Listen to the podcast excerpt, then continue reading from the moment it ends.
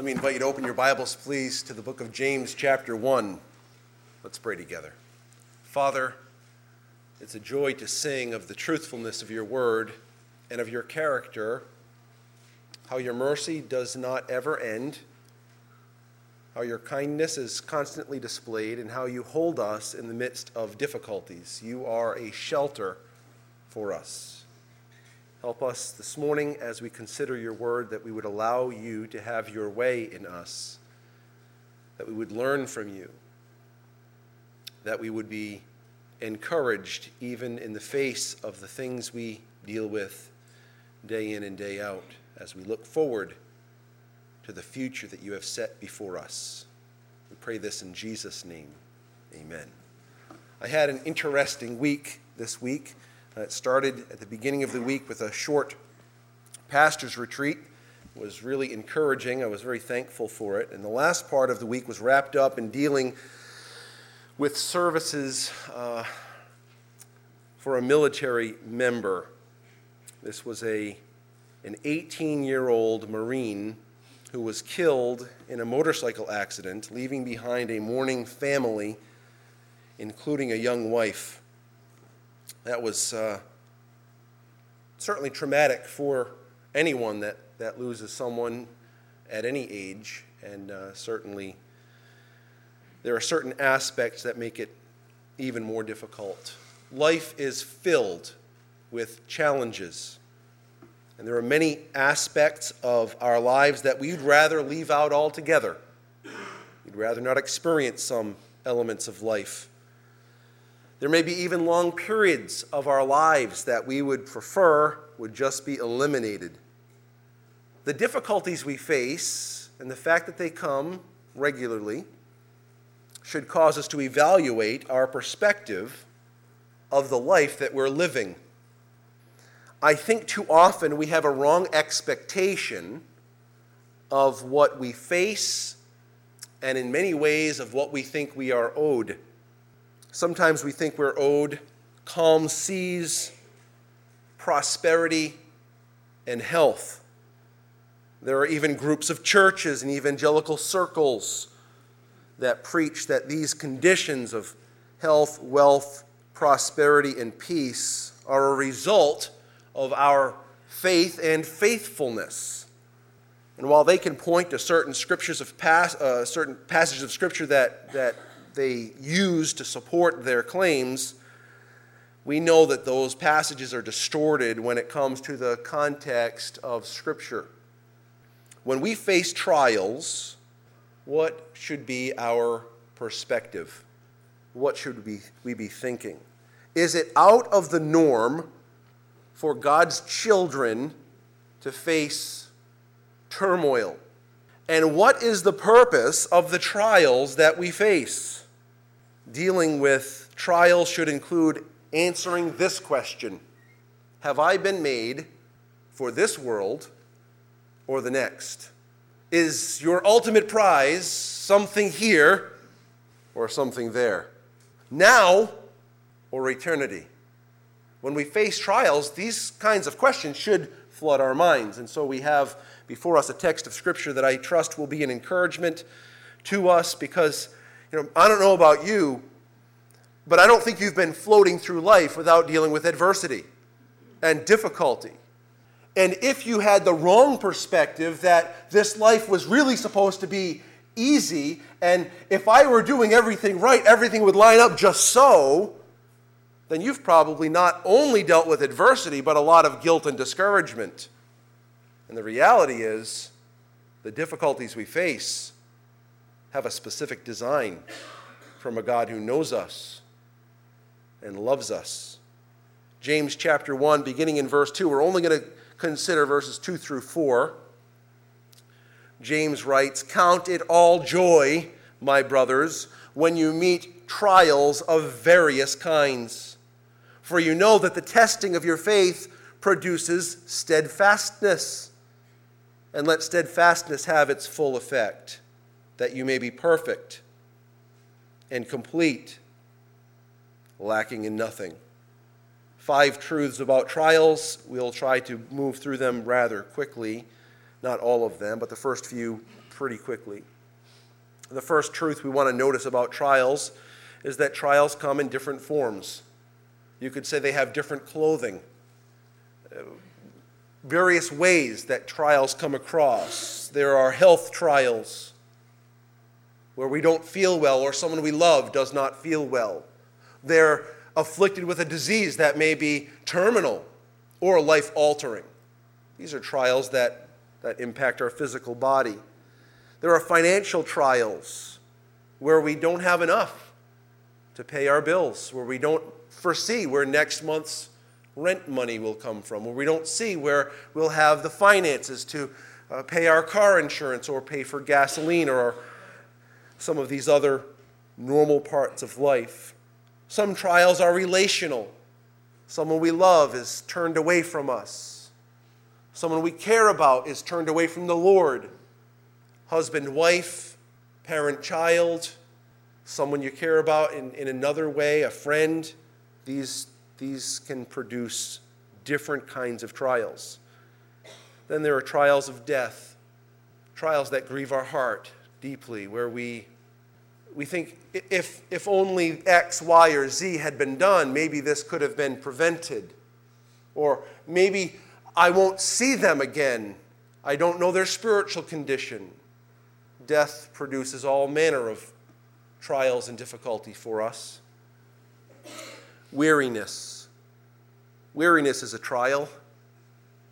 When you press and press and press to do those things that are necessary to our lives and and we just seem so sopped of our energy.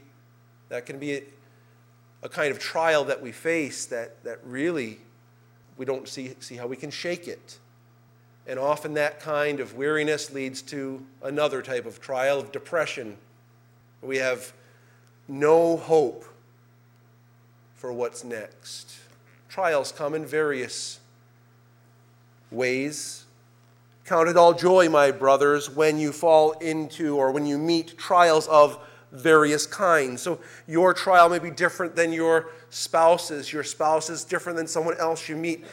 We all deal with different elements of life. Trials are trials, they look different, but the substance is the same. A second truth about trials is this trials can seem all encompassing. Trials can seem all encompassing. Again, in verse 2, he says, Count it all joy, my brothers, when you meet trials. When you meet trials of various kinds. This is an interesting way to translate that.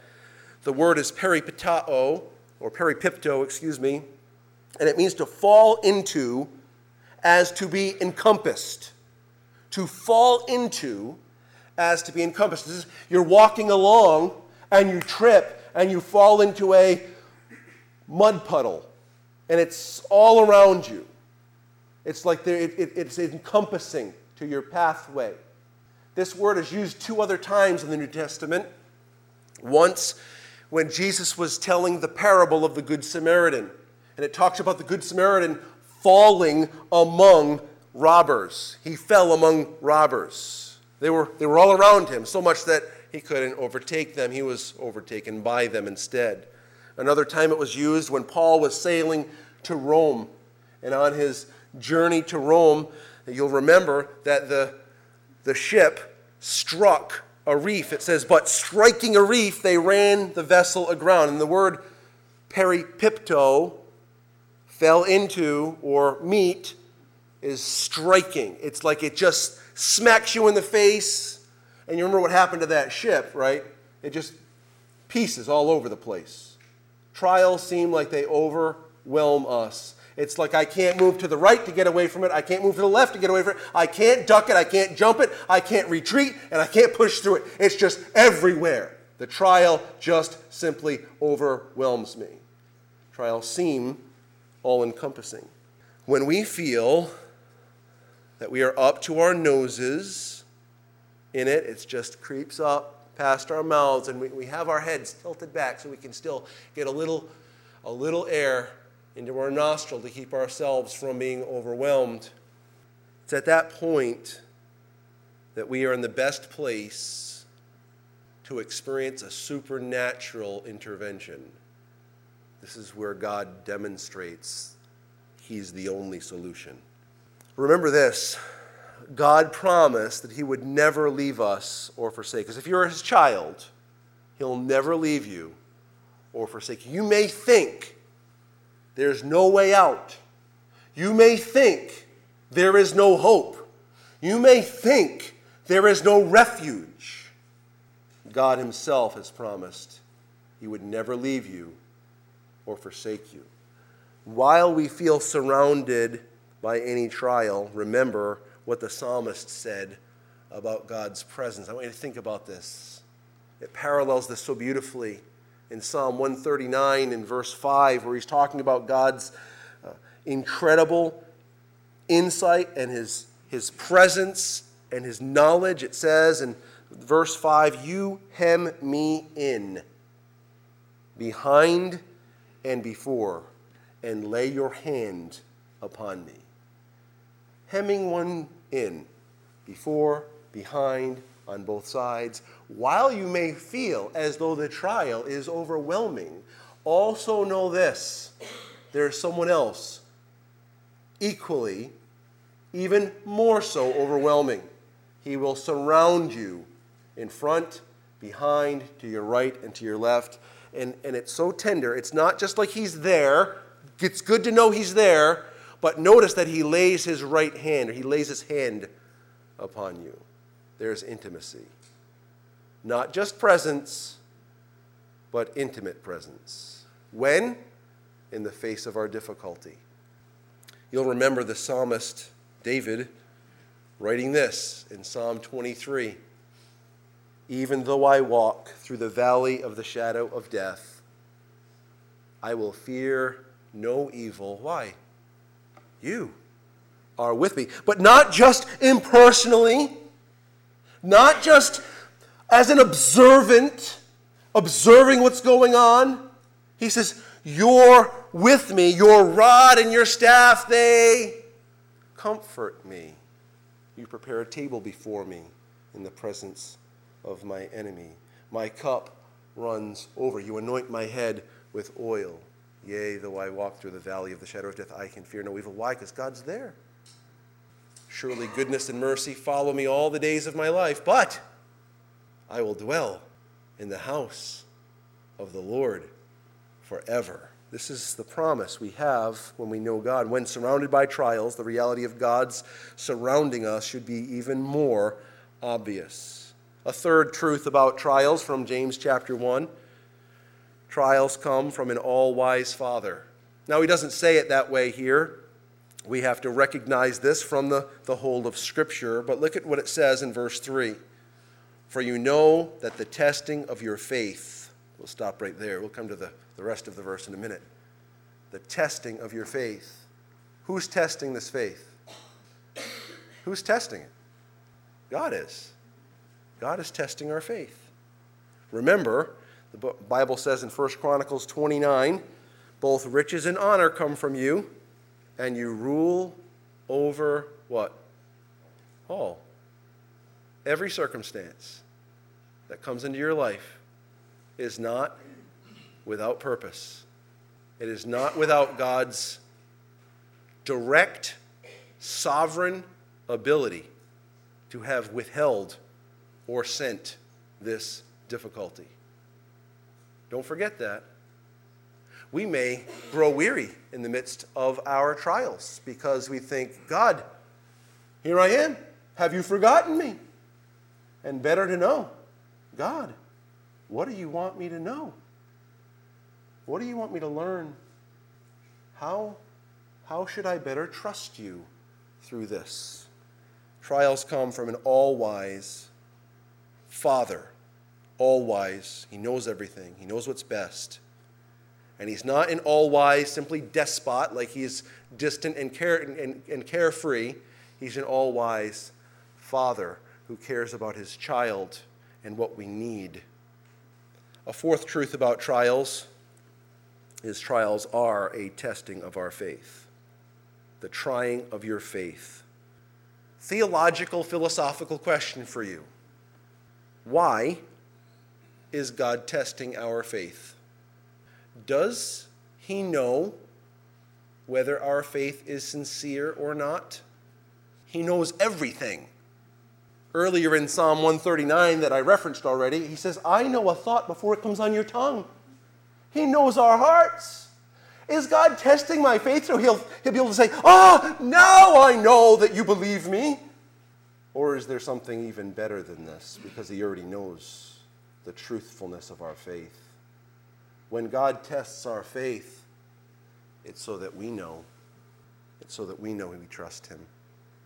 It's so we know we've come to the end of our own resources, our own abilities, our own self reliance, and say, This is it. You're the only one. No one else, nothing else. You're enough. God tests our faith to prove the genuineness of our faith. Not to Him, He knows, but to us because we don't always know. Fifthly, lastly, but don't get excited. I told you that we weren't going to be quick on every one of them. Trials produce lasting benefits trials produce lasting benefits. Look again at verse 3. For you know that the testing of your faith produces steadfastness. And let steadfastness have its full effect, that you may be perfect and complete, lacking in nothing. If our lives were only about the years that we have on earth, we would want to squeeze every ounce of fun and prosperity out of this experience that we could. If it was as simple as we live and we die and that's the end, we would just be those that lived for pleasure and our own benefit every day for the rest of our lives. Because we know that's the end. But it's not the end. Those that live life with only the purpose of their own enjoyment and their own satisfaction find very quickly I am not satisfied. And so they need bigger and better. And you know what they find out? They are not satisfied. And so they look for something that's bigger and better. And they find out deep in their own soul they are not satisfied. So they look for bigger and better, and they find out in their own soul they are not satisfied. Seeking satisfaction from things that could never satisfy.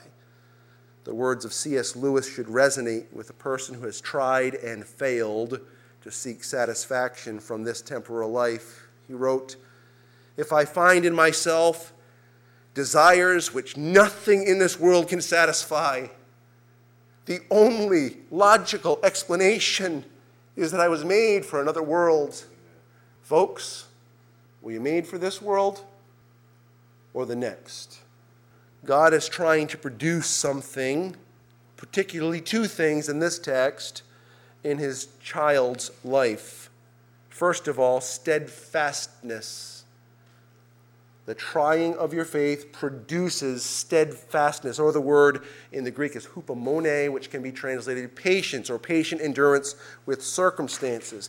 The book of Romans, chapter 5, gives us this same result of tribulation. It produces patience, patient endurance with difficulties. This patient endurance with difficulties is the ability to endure through anything. And this muscle is not exercised in peace and quiet. It is not exercised by smooth sailing and prosperity. It is exercised in the battleground of turmoil. During my training at Fort Jackson, we do our daily PT at 5 a.m. And they were trying to build in us an endurance. And so we would do this, these things, still hate thinking about some of the things that Gunnery Sergeant, I'll leave his last name out, did to us as we ran 150 yards down a hill to do 20 exercises of this and back up to do 20 exercises of this. The worst one, it was leg day. Leg day was bad day. It was like a nightmare.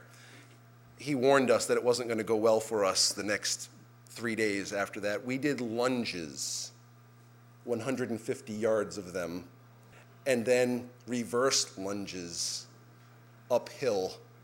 It was a bad scene. He did it on a Friday because he knew we, he couldn't PT us the next day after that. So it was Friday, Saturday, Sunday, and then like the first part of Monday, it was still very difficult. We had to go sit down in class at one point. It's like, uh, please, no, I don't want to do this. Terrible. But there was a reason for all of this. They were trying to prepare us for field training with our gear on. And I'll remember during those days of field training where they wanted us to have as little sleep as possible, and they would uh, run us with all of our uh, equipment onto a field or a, you know, a place where there are some obstacle courses where we would hurdle walls and climb structures and crawl through the mud. All of the goal was to test our bodies and our minds. One of the obstacle courses, I, I have a picture for you. You can tell how stressed I am in this picture. Um, we had to, I had to crawl through this hole, which for me isn't exactly the easiest thing because I'm not skinny. And um, that board that's hanging there, that wasn't in place. I had to actually run that under my body um, and then try to land it. And it's, it's really just about as long as it can reach from the tube that I'm in to that stanchion that I had to place it on. I had to pull this thing out there and, and, and land it on, on that other part. And you can tell the, the happiness on the face of uh, the sergeant, the, uh, petty officer that was to, to my right. And then uh, there was a little bit of victory celebration after the end of that. All of the PT was to an end to get us ready for this so that we'd be able to press forward and, and make it through things that would be beneficial in a, in a real life situation. God, likewise, tests us to exercise within us this endurance or this ability to rely upon Him when everything is taken away from us. You don't test that in a, in a vacuum. You don't test that in a sterile environment. You test that right in the midst of battle, in the midst of difficulty. He wants to produce a patient endurance with circumstances because in verse 4, there's another result. Let steadfastness or patience have its full effect, that you may be what? Perfect and complete, lacking in nothing. He piles on some words here. At the end of the first part of verse 4, let steadfastness have its full effect. The word teleos is full, bringing to its completion, bringing to its end place have its full effect. We want this patient to have its full effect. And what is that full effect? Well, let's reiterate it's that you may be perfect. And the word there is teleos, that you may come to your final conclusion, exactly what God wants you to be. And if you haven't gotten it yet, that you may be complete, that, that you wouldn't be lacking in anything.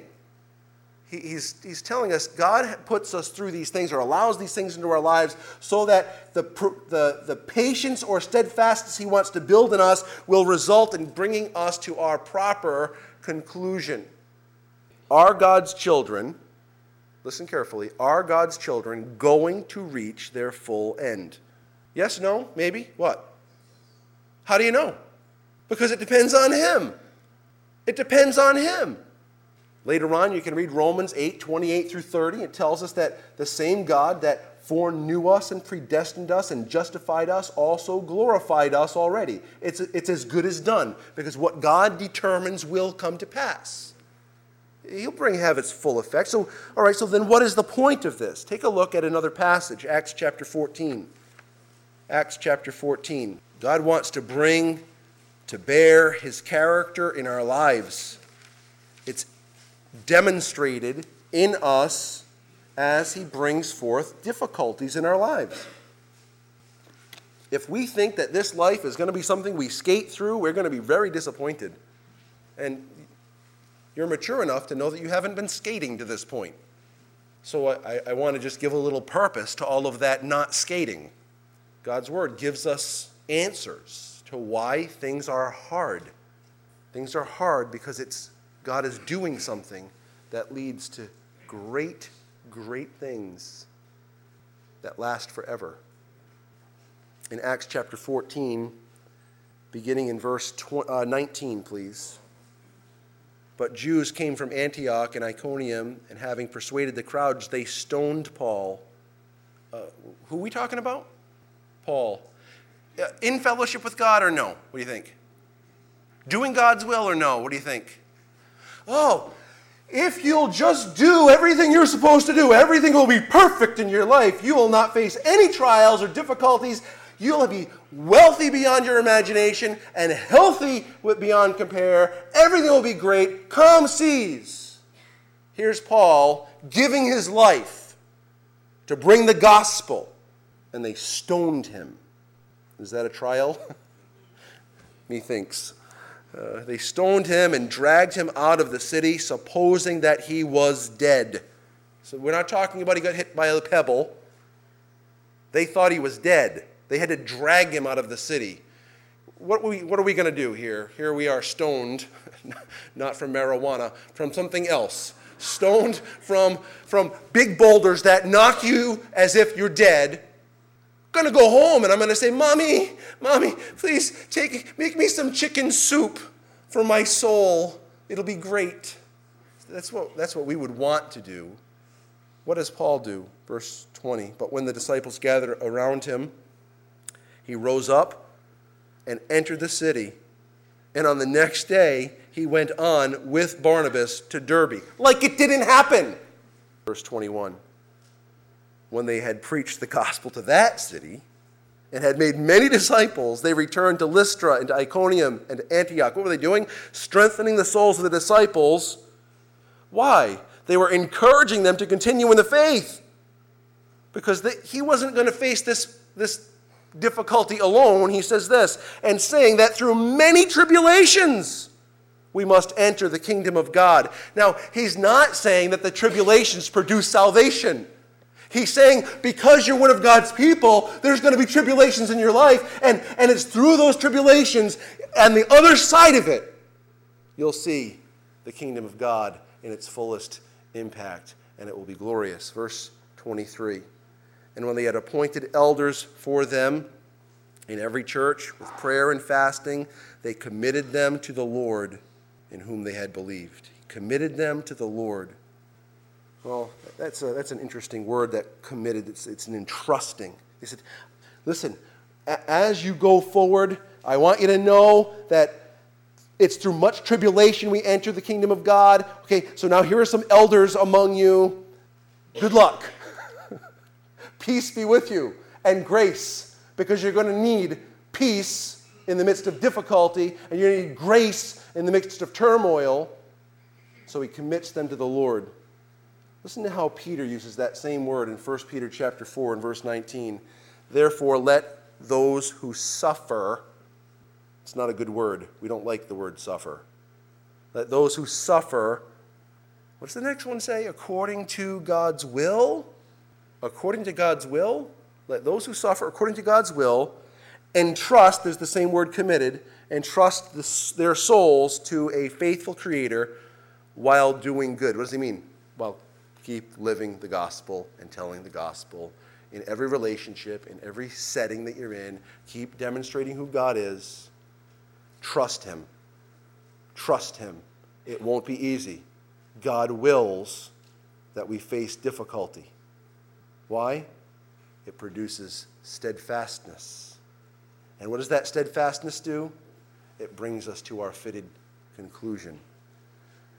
Paul said to Timothy in 2 Timothy 3:12, "Indeed all who desire to live a godly life in Christ will be persecuted." Jesus said to his disciples in John 16, "I have said these things to you that in me you may have peace. In me you may have peace. In the world, on the other hand, you will have tribulation.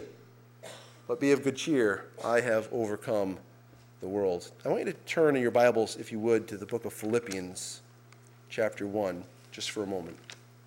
We know that the book of Philippians is, is many times it is associated with joy and rejoicing. Paul rejoices in the face of opponents that are preaching the gospel just to irritate him. Look at, we're still out here preaching the gospel, and you're in there. You remember because Paul was in jail and he tells them to rejoice in that, in that even though he's in jail. In verse 21 of Philippians 1, it says, For to me to live is Christ, and to die is what? Gain. If I am to live in the flesh, that means fruitful labor for me, which I shall choose. I, I cannot tell. I am hard pressed between the two. My desire is to depart and be with Christ. Why? For that is far better. But to remain in the flesh is more necessary on your account. Convinced of this, I know that I will remain and continue with you all for your progress and joy in faith. And so here Paul is, he's in prison, he's writing to them, he says, I would much rather be with Jesus. I'd much rather not be on in the flesh, but God has something for me. That is for me to influence you. That's for me to keep giving you what you need. It's for your benefit. And because it's for your benefit, that's what the Lord's going to do. Was it for Paul's benefit? Not really. He'd rather be with Jesus. Take a look at chapter 4. As he comes toward the conclusion of the letter, he, he's really going to say why he was writing to say thank you. Thank you for support. Thank you for your care of me. But he, he couches it in, a, in pretty nice terms because he says, Thanks, I would have been okay without it, but thank you for doing it. Verse 11, he says, Not that I speak of being in need, for I have learned in whatever situation I am to be what? content. The word content there means to be self sufficient. It better would be looked at as God sufficient. I don't need anything from the outside to be content. I don't need anything more. I, I have enough, is the idea. I have learned to be content. Verse 12 I know how to be brought low, and I know how to abound. In any and every circumstance, I have learned the secret of facing plenty and hunger, abundance and need. He says, this, this secret, if it's a secret, right, it means not everybody knows it. And he said he learned it.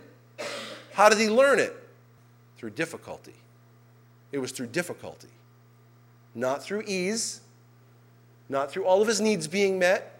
It was through difficulty. He learned the secret of contentment. Verse 13 I can do all things through him who strengthens me. Now, I want to take your mind back, and we're not going to turn there, but I'll try to remind you accurately. Abram came away from a, a conquest, and he had, you know, all this booty that comes from this conquest. And he goes to the, the king, which he was in aid, and the king wants to give him all kinds of stuff. And he says, No, just give, give me and my people what we need to survive, the things that, that you've kind of taken for, from us by us being with you. I don't want anyone to say that you made me rich. I'm not going to take even a shoelace from you. Pretty strong, pretty bold, it's pretty trusting.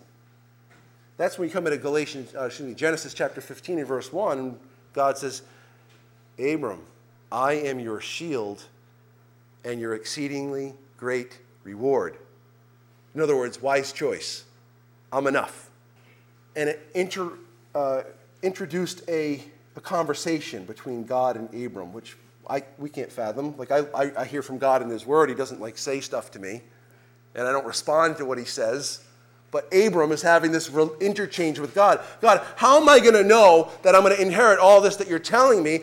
I've, I've got Eleazar in my household. And God says, No, no, no, no. No, that's not it. Go outside. You remember this. Look up, count the stars. Can you count them? Nope. That's how many of descendants will come from you. Wow. And you remember the whole thing of the, the, the treaty, the, the covenant that was made. Moses gets all the animals, cuts them in half, lines them up, and God puts a deep sleep on Abram. One of the things that God says to Abram in this process is you and your people will be in affliction in Egypt for 400 years. And we, we keep reading, right? Because, because we, we like what's next, and we just kind of, all right, pass on that, that 400 years deal. And we don't stop to think in 400 years, how many generations of people are born? A lot. It's a lot of generations of people. What did they know their whole life? Slavery. Any of these people born again people? There's got to be. There's got to be people among the people of God, right, that are born again. These are, they, they trusted Yahweh, they trusted the promise. What did they do every day? Bricks, labor, slavery, day in and day out. Some of these people were born into slavery and died a slave. We move ourselves forward into the 21st century and we think, listen, the way that it should work for me in my life is I should have all of my needs provided for. I should be healthy, wealthy, and wise. I should have um, everything laid out. It should be smooth and perfect. And yet we forget that God's people have endured affliction throughout the years. Why am I going to be different? Sometimes we have to recognize that God didn't intend this life to be everything I intended it to be. He might have other things in mind for me. Well, with that in mind, I want you to turn to the book of Revelation 21 for a moment. God has supplied our most important need, and God is preparing us for an eternity of being satisfied by Him. And I like looking at descriptions of heaven. I like thinking about beauty. Like when, when you go off into the mountains in the fall, you see the, the water and the mountains and the, and the colors of the leaves, and you think, man, this is just gorgeous. Or you, you go out at night and you look up into the sky and you see the beauty. You think, man, this is amazing. Or you're, you're out on, on the, the coastline in, in Newport, or if you're on, on, in, in California or on Big Sur, and you look out into the, the ocean, you're like, this is breathtaking. We think of all the beauty that we will behold in heaven, and that's not the prize. The scenery is not the prize. The mansion, the room, that's not the prize. The streets of gold, not the prize. The trees that are blooming with, with different types of fruit every, every, every, all the time, not, not the prize. Surrounded by my loving family and friends, my church family, that's not the prize. I can't wait to see so and so. Name, name it. Not the prize. Revelation 21. Then I saw a new heaven and a new earth, for the first heaven and the first earth had passed away and the sea was no more. And I saw the holy city, New Jerusalem, coming down out of heaven from God, prepared as a bride adorned for her husband. And I heard a loud voice from the throne saying, Behold, the dwelling place of God is with man, and he will dwell with them and they will be his people, and God himself will be with them as their God. He will wipe away every tear from their eyes, and death shall be no more. Neither shall there be mourning, nor crying, nor pain any more, for the former things have passed away. And he who sat on the throne said, Behold, I am making all things new. Folks, you have endured. Maybe you are enduring and I can assure you, you will endure more trials. Are you made for this life or the next? Is, everything hung up in how I feel and if I'm satisfied? Or is there something better? John Piper wrote these words. I think they are fitting for our consideration.